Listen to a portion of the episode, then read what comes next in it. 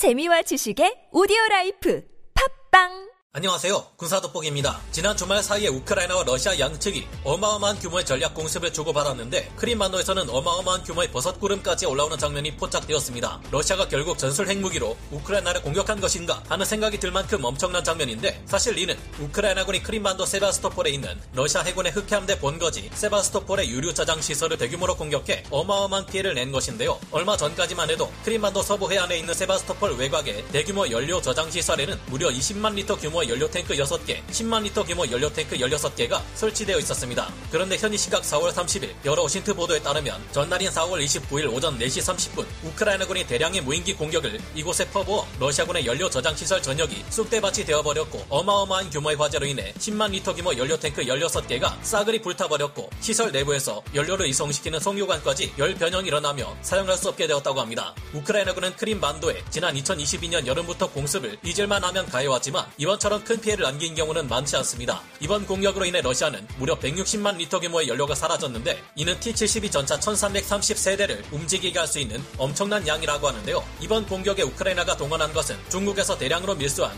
민간 상용 드론인 무긴5로 현장에서 식별된 것만 모두 10대였다고 합니다. 이 드론은 대당 100kg의 연료와 임무 장비를 탑재한 채 최대 7시간 동안 공중에 머물면서 공격을 수행할 수 있는 것으로 알려졌습니다. 10대의 드론 중 6개가 연료 탱크를 파괴하는 데 성공했고 나머지 4대는 격추당하거나 추락한 것으로 파악되었는데요. 이번 공격으로 러시아는 상당히 큰 충격을 받은 것으로 보입니다. 이번에 드론 공습으로 초토화된 세바스토폴의 유류 저장 시설은 러시아 해군 흑해함대 기지와 가까운 곳에 있으며 제810 근위 해군 보병 여단이 방어하는 지역과 연결되는 곳이기 때문인데요. 이곳의 북동부 지역에는 지대공 미사일 기지가 구축되어 있고 러시아군에서도 이번 드론 공격을 막기 위해 드론 jammer 장비들과 판치르 S1 방공 시스템들을 동원했지만 이들은 모두 요격하는 데 실패하며 엄청난 피해를 내게 되었다고 합니다. 다른 경로를 이용한 것도 아니고 우크라이나군은 이번에도 지난해 여름 사용했던 것과 비슷한 경로로 드론 공격을 실시했는데 또 이처럼 크게 대파되었으니 역시나 러시아군의 방공망은 크게 취약한 것으로 보입니다. 이번 공습은 시기상으로 볼 때 러시아군에 매우 큰 피해를 안겨줄 수밖에 없는데 지금은 우크라이나군이 20여 개의 신규 기갑전 여단을 더한 미국과 나토 여러 동맹국들이 지원하는 엄청난 기동부대들을 동원해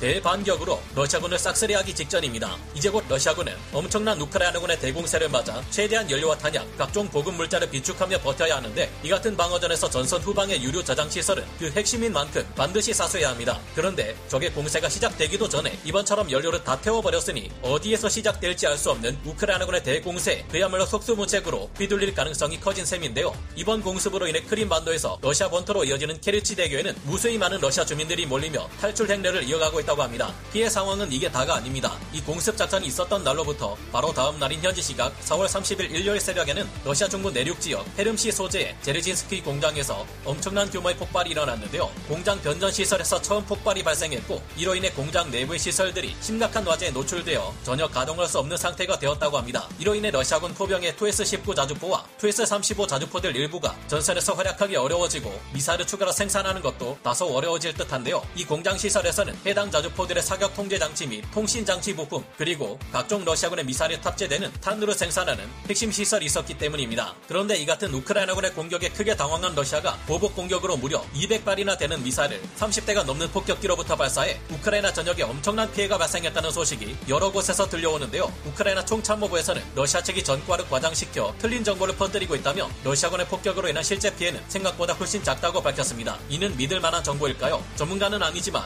해당 분야의 정보를 조사 정리했습니다. 본의 아니게 틀린 부분이 있을 수 있다는 점 양해해 주시면 감사하겠습니다. 개전 이후 러시아군은 잊을만 하면 각종 폭격기와 순항 미사일 등을 동원해 우크라이나 전역을 공습해 왔지 만 있지만 최근 두 달 동안 이 같은 공격이 거의 없었는데요. 그러나 러시아군의 폭격은 끝나지 않았다던 키릴로 부다노프 우크라이나 군사 정보국장의 말대로 러시아군은 최근 대규모 미사일 공격을 다시 감행한 것으로 알려졌습니다. 여러 현지 OSINT 정보에 따르면 현지 시각 5월 1일 새벽 3시 러시아 전역의 주요 비행장에서 러시아 공군의 전략 폭격기 30여 대가 동시다발적으로 날아오르며 우크라이나에 대한 대규모 미사일 공격을 실시했다고 합니다. OSINT 정보에 따르면 러시아 공군은 이번 폭격에 27대의 투폴레프 95MS 베어 폭격기, 3대의 투폴레프 160M, 블랙잭 폭격기를 동원했다고 하는데요. 뿐만 아니라 흑해 해상에서도 러시아 해군 잠수함 4척에서 칼리브르 순항 미사일이 발사되어 날아왔다고 합니다. OSINT 정보통들이 파악한 바에 따르면 이번 공습 작전에서 러시아군이 동원한 미사일의 규모는 최소 130여 발에서 최대 200여 발에 이르는 엄청난 수량인 것으로 파악되었는데요. 우크라이나군 당국에서는 이번 공격에 미사일만 동원된 것이 아니라 최소 50여 기를 넘어서는 이란제 샤헤드 136 공격 드론이 섞여 날아드는 하이브리드식 공격이 우크라이나 수도 키이우와 남부 헤르손, 미콜라이우,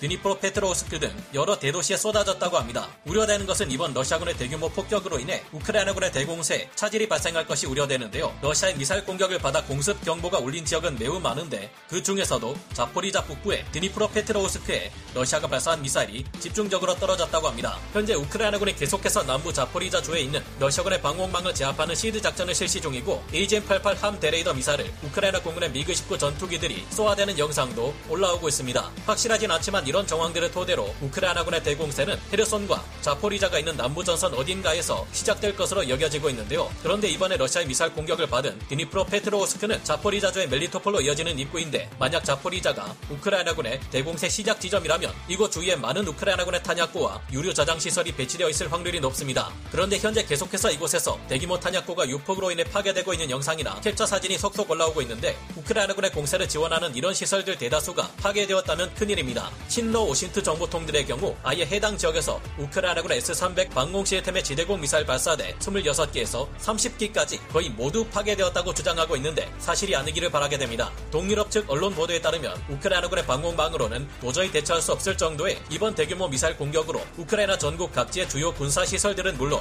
대도시의 건물들이 초토화되는 막대한 피해가 이어졌다고 하는데요. 익명의 우크라이나군 관계자가 밝힌 바에 따르면 이처럼 혼란스러운 와중 키우 지역 영토방위 사령관 올레닉 볼로디미르 소장이 그의 자택에서 러시아군의 습격을 받고 전사했다는 정보를 전하기도 했습니다. 이처럼 은밀한 공작도 이번 공습 작전을 틈타 우크라이나의 주요 대도시에서 시행되었으며 OSINT 전문가들의 분석에 따르면 이 같은 러시아의 공격은 지난번 크림반도 유류 저장 시설을 초토화한 우크라이나군의 공격에 대한 보복인 동시에 곧 시작될 우크라이나군의 대공세가 더 늦춰지도록 해 시간을 벌기 위함이었다고 분석하고 있습니다. OSINT 정보통들의 소식에 따르면 두 달 동안 최대한 모아왔던 러시아군의 미사일이 대량으로 동원된 만큼 많은 양의 미사일들이 대부분 우크라이나군 군사 시설을 폭격했지만 그 외에도 많은 미사일들이 우크라이나 대도시들에 쏟아지며 전쟁과 관련 없는 무고한 이들이 희생되었다고 하는데요. 그런데 최근 러시아의 공습에 관한 실체가 확실히 드러나기 시작했습니다. 현지 시각 5월 2일 여러 현지 OSINT 정보통의 보도에 따르면 러시아 측이 30대의 폭격기를 동원해 200발의 각종 미사일을 발사했다는 플래시, 비셰그라드 24를 비롯한 여러 언론 매체의 정보는 완전히 틀린 것이라고 하는데요.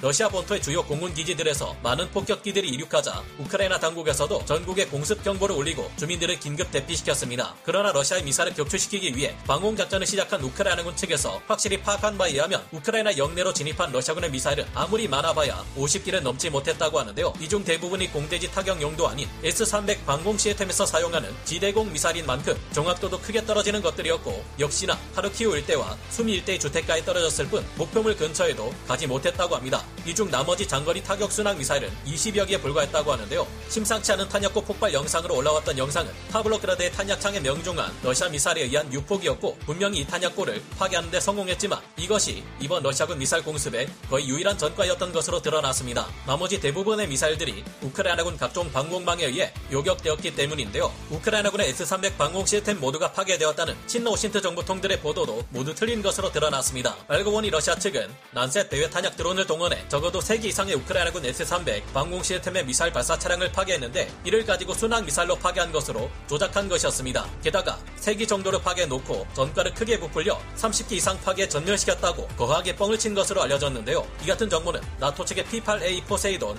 해상 초계기에 의해 확인되었습니다. 당시 러시아군이 대규모 폭격을 실시한다는 정보를 접한 나토에서도 크게 놀라 P-8A 포세이돈 해상 초계기와 E-3 조기경보 통제기 RC-135V 정찰기를 긴급 발진시켰고 이들이 우크라이나 접경 지역에서의 공중에서 러시아군 미사일의 발사 정황을 파악했습니다. 현 시각 5월 1일 우크라이나 총참모부에서는 발레리 잘루주니 총참모장이 직접 관련 사항을 발표했는데 이 발표에 따르면 이번 공습에서 러시아군이 동원한 폭격기는 9대의 투폴레프 95 MS 배어 폭격기와 3대의 투폴레프 160M 블랙잭 폭격기인데 이 중 2대만이 미사일을 쏘았고 나머지 한 대는 발사하지 않았다고 합니다. 실제 러시아군이 발사한 미사일은 200발이 아니라 고작 18발이었으며 이 중 15발은 우크라이나군의 방공망에 의해 요격되었고 나머지 3발의 미사일만이 피해를 일으켰다고 하는데요. 게다가 우크라이나 측이 공개한 KH-55 순항 미사일 잔해를 보면 이 18발의 미사일조차 상태가 심각하다는 것을 알 수 있습니다. 우크라이나군 총참모부에서 밝힌 바에 따르면 이번에 러시아군이 발사한 18발의 KH-55 순항 미사일들 중 많은 것들이 탄두조차 없는 것들이었다고 합니다. 하지만